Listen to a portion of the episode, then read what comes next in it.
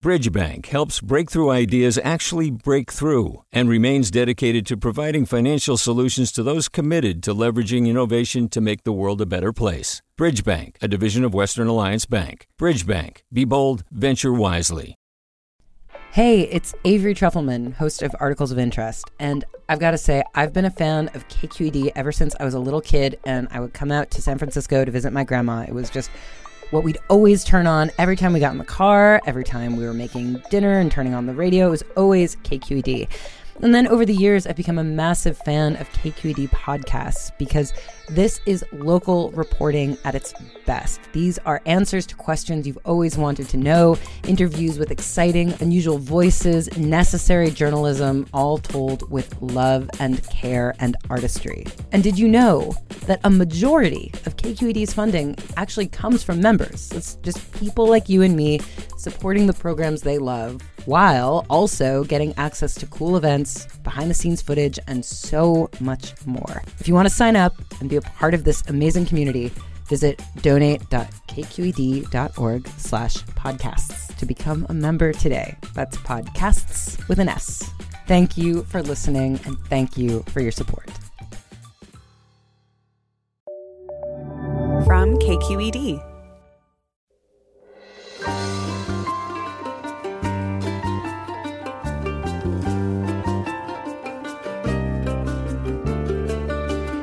From KQED in San Francisco, I'm Alexis Madrigal. Of the many Californians who died of COVID, one in eight lived in a nursing home. Nearly 10,000 nursing home residents have been killed by the disease in our state alone. The pandemic exposed systemic problems with the quality of care our elders receive and is prompting legislators to rethink the oversight and funding of these institutions. And then we'll spend some time listening to and learning about Bola Sete, the groundbreaking Brazilian guitarist who spent decades here in the Bay Area influencing our music scene. We'll hear cuts from a newly reissued live album, like this one, Soul Samba.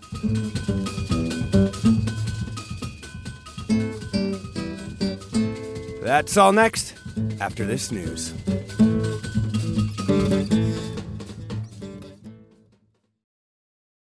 Welcome to Forum. I'm Alexis Madrigal.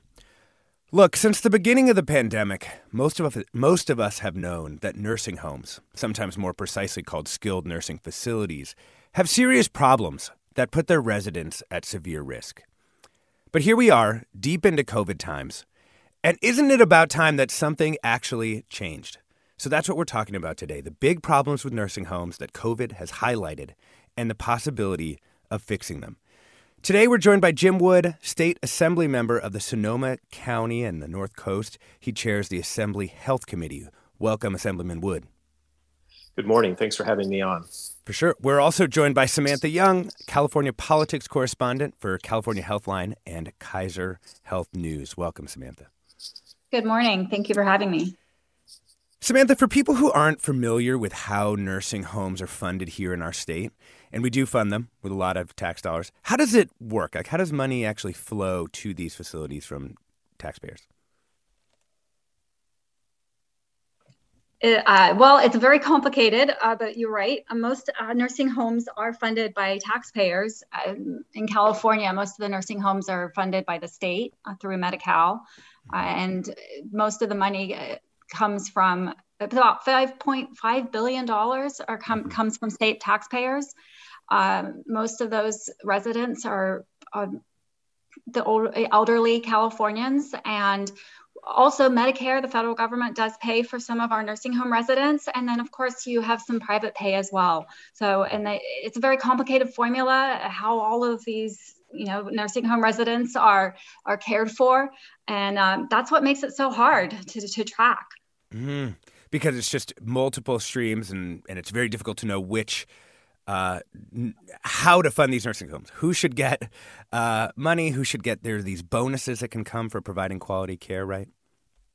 Well, exactly. And nursing homes, I mean, they they get reimbursed for different types of care. So they'll get um, reimbursed for you know how many um, different uh, let's see if you have a nursing uh, patient who uh, needs a higher level of care who is a dementia patient or if you have a patient who needs to be walked you have a patient who needs to be bathed you have all of these you have then nursing homes also get reimbursed for the administrative expenses because you need to do more than just provide staff you also have to have the actual uh, expense of actually running a nursing home. Mm-hmm. But nursing homes don't get reimbursed as, as high of a level um, for uh, doing administrative expenses. And that's so there's a wide, yeah. very complicated formulas that go into all of that.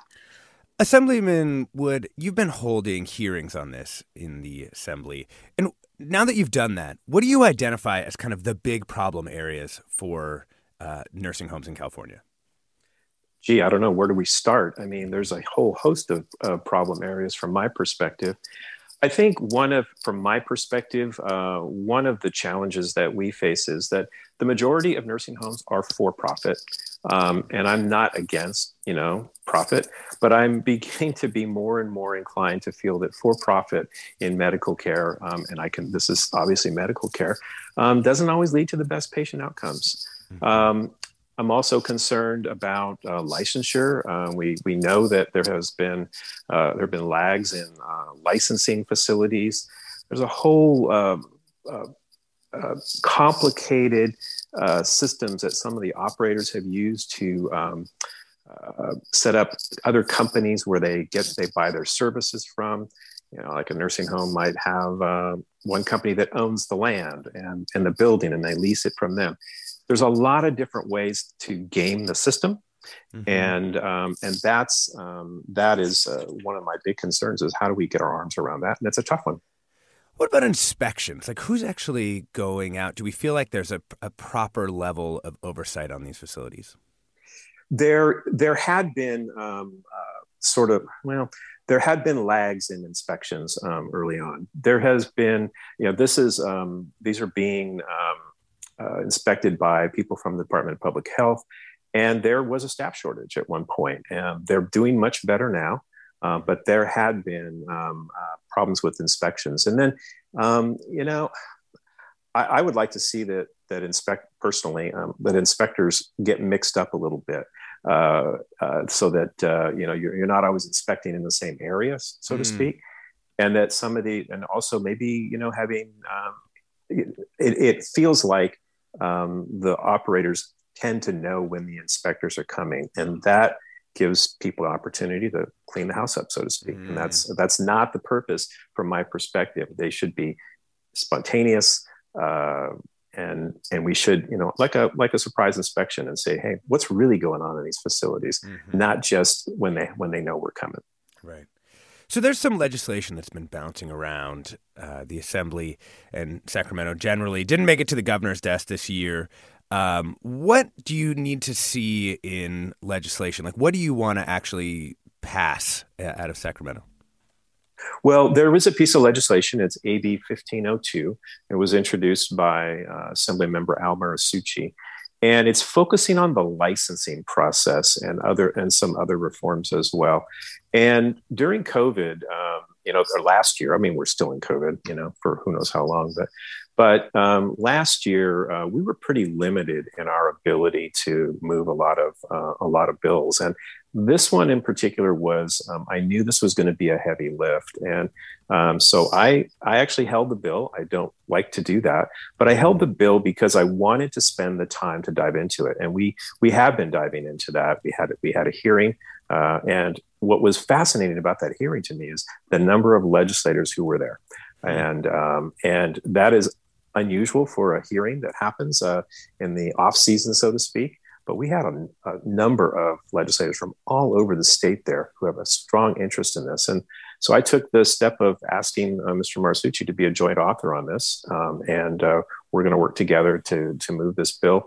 We are working with the Department of Public Health uh, to get some uh, guidance from them. Uh, they pledged uh, that they would work with us early in the process, and they are. We are meeting with them. So it's so. What are like two be, or three key provisions in that bill that you'd like to see? Well, uh, yeah, look, really looking closely at at, at uh, licensing. You know, uh, the licensing process. There have been cases in this state where Uh, there have been uh, homes that haven't have been operating essentially without a license. They've been ma- under management agreements and uh, uh, continuing management agreements, some for several years. Uh, and I think that part of it is we want to we make sure that that doesn't happen anymore. But also, we need to be looking really closely at who is applying for these licenses mm-hmm. and um, and backgrounds. We want to be sure that it's the best operators that are that are going to get the licenses here uh, that don't have a track record of of uh, bad outcomes for patients. And so those are the those are two of the big uh, big issues for us. Yeah. Samantha Young, who are the sort of political opponents of nursing home reform? Well, I, I think that you you don't really want to characterize it as an opponent because one would say, you know, the the California Association of Healthcare Facilities they represent the nursing home industry, mm-hmm. and when when I spoke with them, you know, they they too say that ref- there needs to be reform in the system, uh, you know, and I think everybody recognizes that you need to have some changes, you know, in the licensing that the assemblyman was just speaking about. Um, they, they at this hearing that the assemblyman was talking about, they, they too said that we need to have some improvements there, and they're frustrated with the long delays. And so, but they have been um, very, they've been blocking a lot of the reforms that have been pushed by the advocates in, in the past few years. Um, these problems have been in existence for at least 10 years. There have been audits, uh, you know, dating back to 2007 uh, at least, uh, talking about many of these problems that COVID has exposed. And so I think you're finally getting the attention that a lot of these issues deserve. And you do have a lot of these nursing homes that are resistant to change and and so they want their voices heard as well and so i think that's when you kind of look at who's opposing some of these reforms can be the nursing home owners who themselves uh, really want to make sure that they're not going to be hamstringed in their operations. And just wanted to note that a Kaiser Health News analysis of campaign finance records found that the industry is given to 105 uh, current members of the 120 member legislature. And I also wanted to note that we invited the California Association of Health Facilities, which is the nonprofit trade association, which is a lobbying group representing the skilled nursing facilities, and they declined to join us. Uh, I wanted to uh, ask you, uh, Assemblyman Wood, do you think you're going to get something through the legislature um, in this next uh, session? Absolutely. I, I, have no doubt about it. Um, the bill that I was speaking about with uh, uh, Assemblymember Muratsuchi, I'm very confident we'll get that through. I also believe there will be other legislation coming from other members uh, of the Assembly uh, and probably the Senate as well. Um, this is a very, um, very uh, hot topic, so to speak. Uh, and I think a lot of people were watching that hearing, and a lot of people are very concerned. So our bill or Mr. Muratsuchi's bill will be one of many I think that you see this year. Yeah. And where does the governor stand on this? Have you spoken with him or his team? Have not. Um, I do know that, um, and you know, having read this, but I haven't seen um, any any of the language that the governor is proposing some changes in um, how uh, funding happens, certainly around quality and trying to try qual- tie qual potentially tie quality to staffing and um, uh, those kinds of things. Haven't seen the language yet. Very anxious to see that. Um, we will probably begin to see that early January. Yeah. And uh, last thing before we let you go, how would you go about choosing a nursing home for someone in your family if you had to, given what you know about the system? Wow, that's a great question. You know, I, I will I will say I have uh, I have my mom is in an assisted living facility in, a, in another state, and um, knowing what I know, I would be doing personal visits. I would be um, asking the state for uh, uh, to under, if you're considering a particular home, you know, what is the uh, what's the history on that? Uh, as history of complaints, uh, immediate jeopardy claims. and Are there any deaths in the facility? Mm-hmm. And I would be personally visiting these facilities um, uh, and and talking to residents and families of other residents too. Thanks so much. We've been talking about how the pandemic death toll is prompting calls for more oversight of nursing home licensing, inspections, and quality of care. We've been joined by Jim Wood, State Assembly member for District 2. Thanks so much for joining us, Jim. Thank you very much. We've also got Samantha Young, California politics correspondent for California Healthline and Kaiser Health News, is going to stay with us. So stay with us too. After the break, we're going to be talking more about nursing home reform. I'm Alexis Madrigal.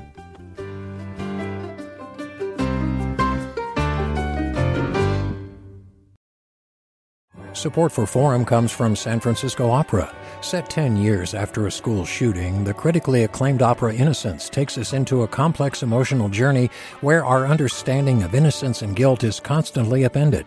Kaija Saariaho's ethereal score collapses the past into the present as a community of survivors grapple with how to move forward.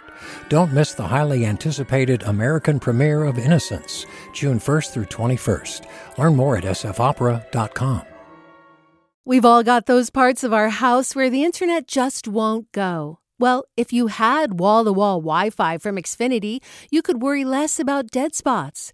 Because with wall to wall Wi Fi from Xfinity, you get fast speeds, reliable connection in every room, and power for all of your devices, even when everyone's online. That's wall to wall Wi Fi only with Xfinity. Restrictions apply, not available in all areas, actual speeds vary. Welcome back to Forum. I'm Alexis Madrigal. We're talking about how the pandemic death toll is prompting calls for more oversight of nursing home licensing, inspections, and the quality of care provided in those facilities. We're joined by Samantha Young, California politics correspondent for California Healthline and Kaiser Health News. We want to hear from you. Are you a nursing home resident or do you have a loved one in a nursing home? Have you had a hard time finding a place for uh, yourself or a loved one? Give us a call now. 866 733 6786. That's 866 733 6786. Twitter, Facebook, Instagram, KQED Forum. And the email, of course, is forum at kqed.org. So, uh, Samantha Young, I want to talk about one of the other things that's happening in this realm, which uh, Michael tweets My wife and her sister placed their mother in a church run nursing home when she was 98. The church sold it off to a for profit chain. Under the new management, an attendant tore her leg open on a protruding screw while trying to put her in a wheelchair. That experience is happening to a lot of different people as this industry begins to see a lot of investors coming in, right? You mean uh, having new ownership? Having new management, having new yeah. having new management, yeah. Yeah, that's correct. I mean, right now, there are a number of new operators coming in. Uh, you and it takes a while to process those licenses. I think this is something that this new legislation that the assemblyman referred to is going to be taking a look at. And there's um, it takes a long time to process these new ownership uh, applications, mm-hmm. and you, you just don't you know part of the reason is that um, it's very complicated i think that's what this legislation is going to try to get at um, but you know this briefing a briefing paper you know that looked into this showed that it the average number of days it takes to process one of these applications is 492 days mm. just in a change of ownership Wow. And that's a long time. And so while that's happening, what's happening in the nursing home itself? Like it, we basically things go on, but they're sort of acting with a sort of pending license? That's exactly right. Um, you know, and, and, in some cases, they found that there are some nursing homes that have been operating with a pending license for as long as five years.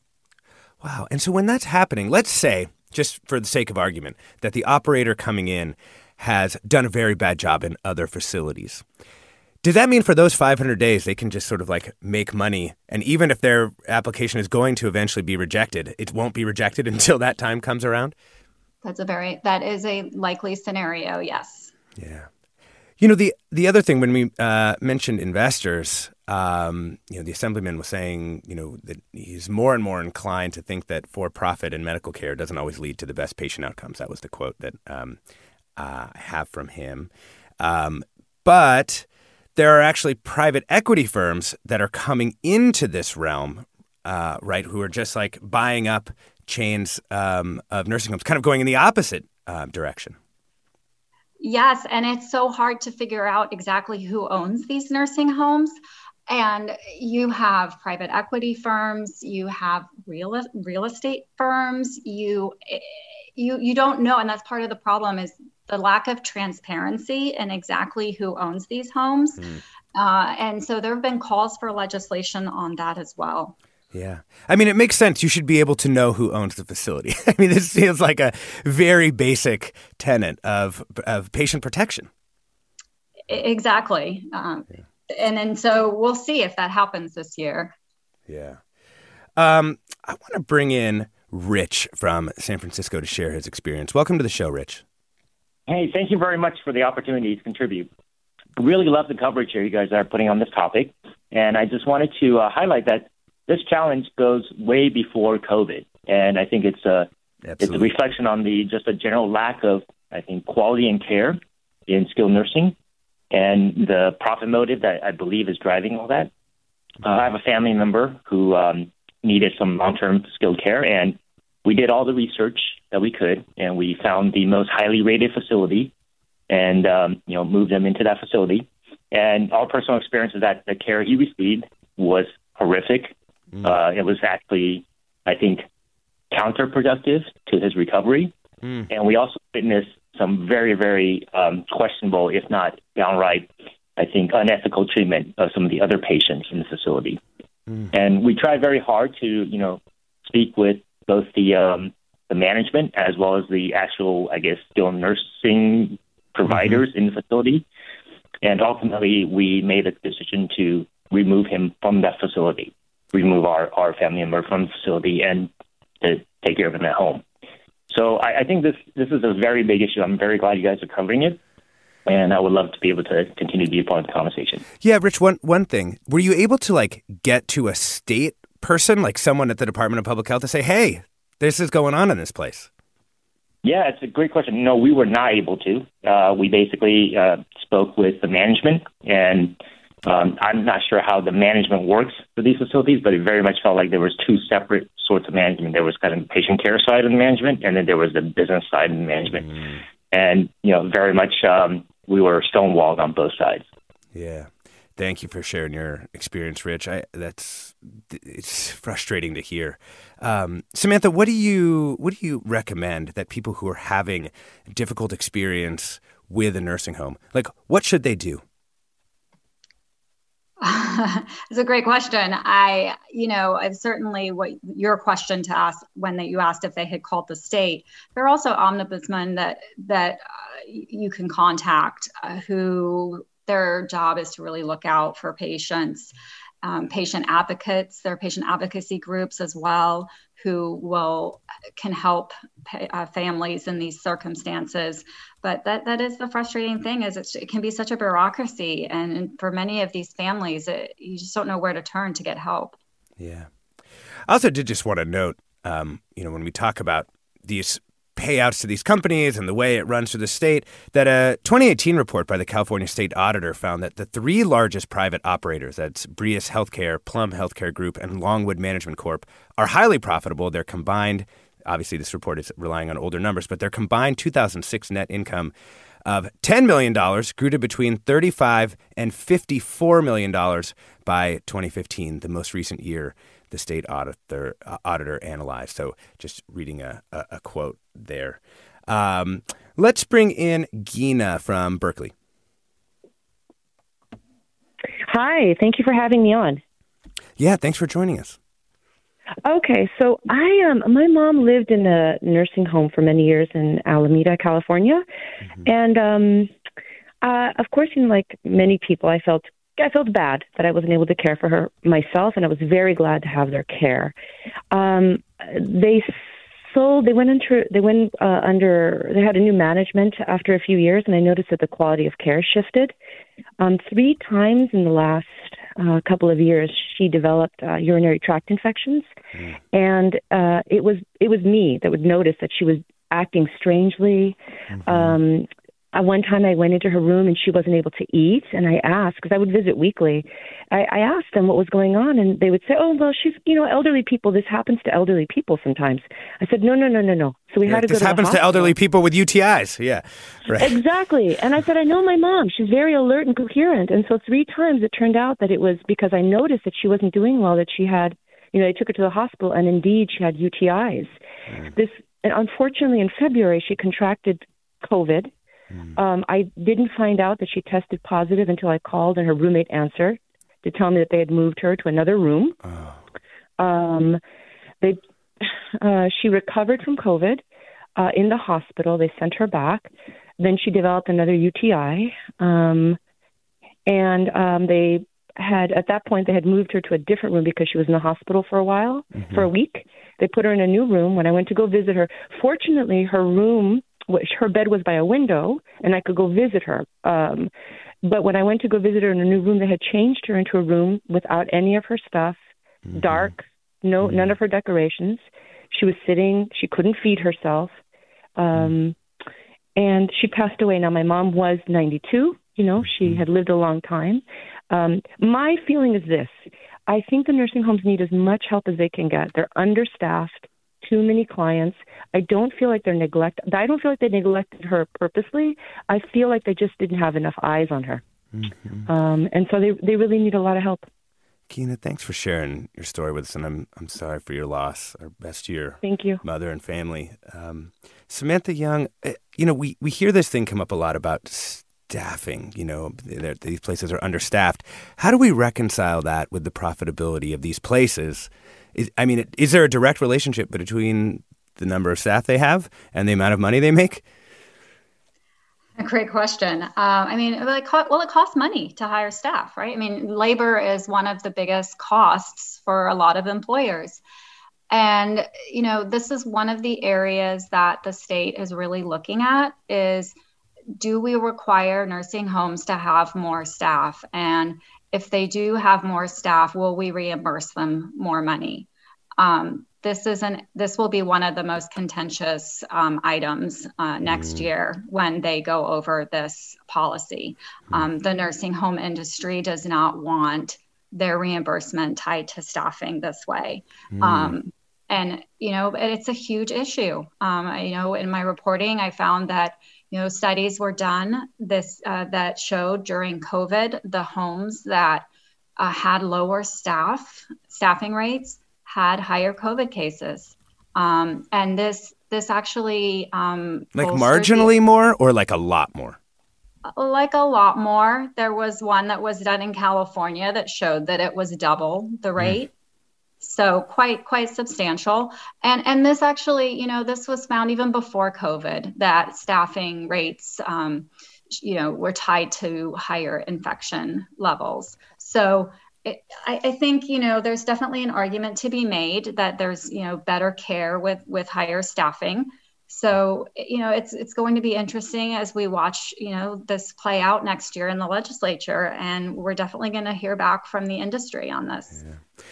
We're talking about how the pandemic death toll has really highlighted the problems with nursing homes. Uh, we're joined by Samantha Young, California politics correspondent for California Healthline and Kaiser Health News. And I want to add Niels in Berkeley into the conversation. Hey, Niels, welcome. Morning. Thank you so much. Hey, to continue on that last point about staffing, uh, any successful uh, work in skilled nursing needs to uh, increase the level of protection for workers by a lot. Mm-hmm. Um, I, am a hospice chaplain. I visit skilled nursing facilities daily, and it is absolutely visible the places that have better staffing, higher paid staffing, better motivated staffing that just do much better. Mm-hmm. And many, many of these places, I mean, earlier I asked, how do you choose? uh, a nursing facility, if you go visit, look at the staff. Do they smile? Uh, are they collegial with one another? How do they interact? Are they sniping or not? These are all signs of stress that they feel or not feel. And they are always directly related to the management, staffing levels, things mm-hmm. of that sort. We remember also from the beginning of the pandemic that there was no PPE, mm. uh, protective equipment, and if a staff member who often has two jobs uh, is at risk, they often have to take personal time off, their own holiday, vacation, sick days, um, to you know if they need to quarantine. They don't get extra uh, protection for quarantining if they need to do that to protect the residents, which means that they, um, if they don't quarantine, they don't earn money uh, mm. the same way. Yeah. And that's, you know, those are very, staffing protection is critical. Thank, Thank you, you so much for that, Niels. Really appreciate that perspective. And I wanted to know, Samantha Young, is there a website that if you live in California, you can go there and you can see the staffing levels? You could see any of these kinds of things that we might want to know quantitatively is happening in, in these places in addition to, you know, just going, visiting and seeing the staff? I, I don't know the answer to that question as far as staffing levels. I, mm-hmm. I don't believe so, um, but I don't want to definitively, say no. Uh, but, you know, because the staffing levels also change, that there are a number of, I know state law requires that there you know each nursing home has like 3.5 hours per day of uh, nursing home or of nursing mm-hmm. care for each patient. Um, but even, you know, though you have that state law, you have a number of nursing homes have waivers to that because of nursing um, shortages. So, mm. you know, you you might have this standard, but you know, and especially during the pandemic, you have nursing homes. When I spoke with the with them, you know, they said that you know right now those a lot of nurses they're going to the hospitals because they can get a much better pay at a hospital than they can in a nursing home mm-hmm. uh, so it, it's you know that that's hit them hard as well yeah let's bring in valerie who i think is calling in from montana no, Martinez, California. Oh, Martinez, Martinez. Okay, that's yeah. slightly different from Montana. Welcome to the show. Yeah. Thank you. Um, as a as a supervisor, as actually a director of memory care and assisted living, and I've also worked in skilled nursing, uh, a skilled nursing facility. I wanted to talk about staffing and how it affects patient care. Often with um, for-profit um, co- uh, companies, they do not invest in um, in staffing. That's not what they're concerned about. Usually, is clean, dry, and fed mm-hmm. and getting someone in the bed and getting paid for that bed. And, and um, go ahead. No, what would you? So, what would you recommend? If, you know, you've you've worked right in this. If you had a family member going in, what would you do? I what I would do is um, number one, I the I would check staffing uh, bed ratio to staffing is uh, the most important factor. Mm-hmm. How many beds do they have in the unit? And how many staff do they have in the unit. And that will tell you what you need to know. And what would a good ratio look like? It, well, that depends on how many beds they have, frankly. Okay. Um, okay. You know, because some, cause some are double rooms, some are single rooms. It really depends on that. But there should be at least, um, I would say, from my point of view as a supervisor, mm-hmm. I am comfortable with it with at least three three um, um, one uh, one staff per three to four people. Okay. And because they have to get them up, get them dressed, and all those kinds of things. Yeah. So um, it it really is. That's I think a really po- uh, pointed factor, or something one should uh, someone going putting having someone go to live in a place like that should really look for. Look for that. Thank um, you so much, Valerie from Martinez. Thank you. Really appreciate you sharing that inside perspective for us. Thank you. You're welcome. Th- thank you, and thank you for the topic. I appreciate it. Oh yeah, for sure. Samantha Young, um, what should people now, if they want to put political pressure to change things, like big things, not just people looking for, you know, a place for their family, where, where, who do they contact at the assembly to say, hey, listen, we need to take better care of our elders? They should contact their state senator or their state assemblyman uh, or assembly member. Uh, that that those are the the people who will be voting on these bills that come before them, and that's that's who's going to have the the power to make this change, and and the governor who will be signing this, this legislation. Yeah. Thank you so much. You know, a couple uh, listener comments. A listener tweets.